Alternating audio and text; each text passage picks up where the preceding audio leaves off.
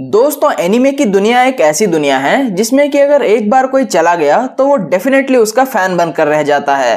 But again first impression is the last impression और ज़्यादातर लोग, जो कि आज खुद को एनिमे फ़ैन कहते हैं, उन्होंने भी जब पहली बार एनिमे की दुनिया में एंटर किया था तो मोस्ट प्रोबेबली उनका भी फ़र्स्ट इंप्रेशन था डेथ नोट तो दोस्तों, आज इस एपिसोड में हम बात करेंगे कि क्यों डेथ नोट को एनिमे की दुनिया में एक मास्टरपीस माना जाता है, जिसके जैसा आज तक कोई और एनिमे नहीं बना है और शायद ही फ्यूचर में कभी बनेगा। So hi friends I am Pranab and this is the boring super hero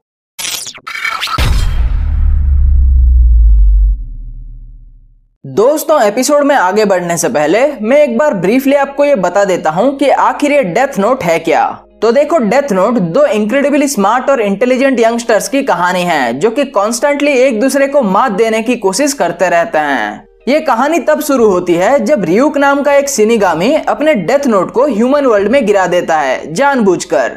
अब जैसे कि नाम सही लगता है डेथ नोट एक ऐसी नोटबुक है जिसमें कि अगर किसी का नाम लिखा जाए तो वो इंसान 40 सेकंड के अंदर मर जाएगा।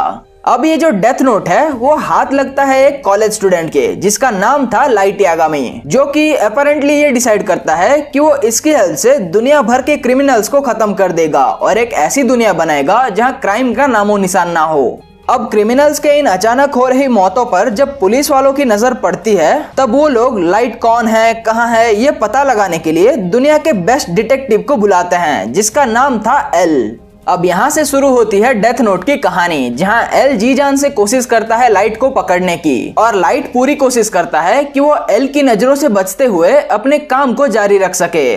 और इन दोनों की यही छोटी सी मेंटल बैटल सीरीज़ में आगे बढ़ते बढ़ते एक वार में बदल जाती है।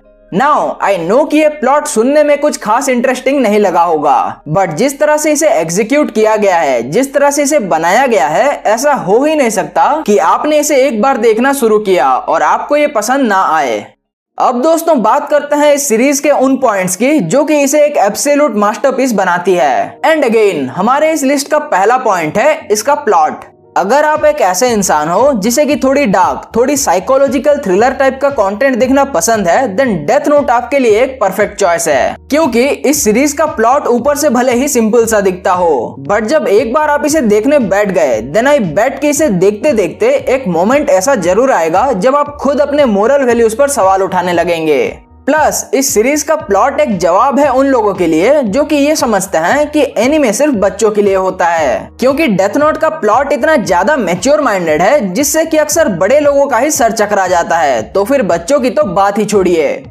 अब जो दूसरा पॉइंट है, जो कि डेथ नोट को एक मास्टरपीस एनीमे बनाती है, वो है राइवलरी दोस्तों, अगर आपने कभी कोई नेशनल लेवल चेस कंपटीशन या फुटबॉल और वॉलीबॉल जैसे कोई स्पोर्ट्स देखे होंगे देन आपने ये भी देखा होगा कि कैसे उन खेलों में दोनों ही साइड्स को जीतने के लिए अपना जी जान लगाना पड़ता है। और कुछ कुछ ऐसा ही आपको देखने को मिलेगा डेथ नोट में। Throughout the series L और लाइट या नियर और लाइट कॉन्स्टेंटली एक दूसरे से आगे निकलने की कोशिश करते रहते हैं। और क्योंकि ये गेम ज़िंदगी और मौत का है, इसलिए दोनों ही पार्टीज़ को हर वक्त सामने वाले से दस कदम आगे की सोचनी पड़ती है। एंड फ्रेंड्स इनकी यही कमाल की राइवलरी ऑडियंस को अपने स्क्रीन से चिपका कर रखती है।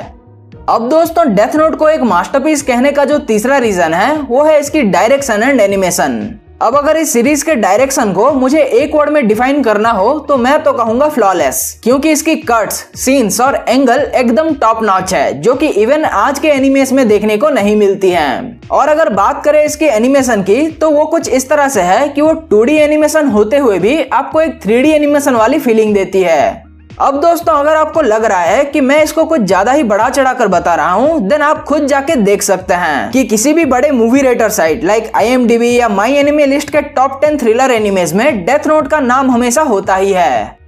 नाउ द फाइनल पॉइंट जो कि मेरे मुताबिक डेथ नोट को एक मास्टरपीस एनिमे बनाती है, वो है इसकी ओएसटी दोस्तों डेथ नोट की एनिमे सीरीज़ में करीब करीब 30 साउंड ट्रैक्स का इस्तेमाल किया गया है including the opening and ending songs जो कि किसी भी रेगुलर एनिमे सीरीज़ से कहीं ज़्यादा है। और हाँ ऐसा भी नहीं है कि आपको ट्रैक्स ओवरलैपिंग लगती हो या ज़बरदस्ती डाली हुई सी लगती हो। नो बल्कि हर एक ट्रैक को इतने ब्यूटीफुल वे में अरेंज किया गया है कि आपके सीरीज़ को खत्म करने के कई दिनों बाद भी वो म्यूज़िक आपके दिमाग में घूमता रहेगा। खास करके इसकी कोयर जिसकी जैसी ओएसटी मैंने आज तक किसी भी एनिमे में नहीं सुना है।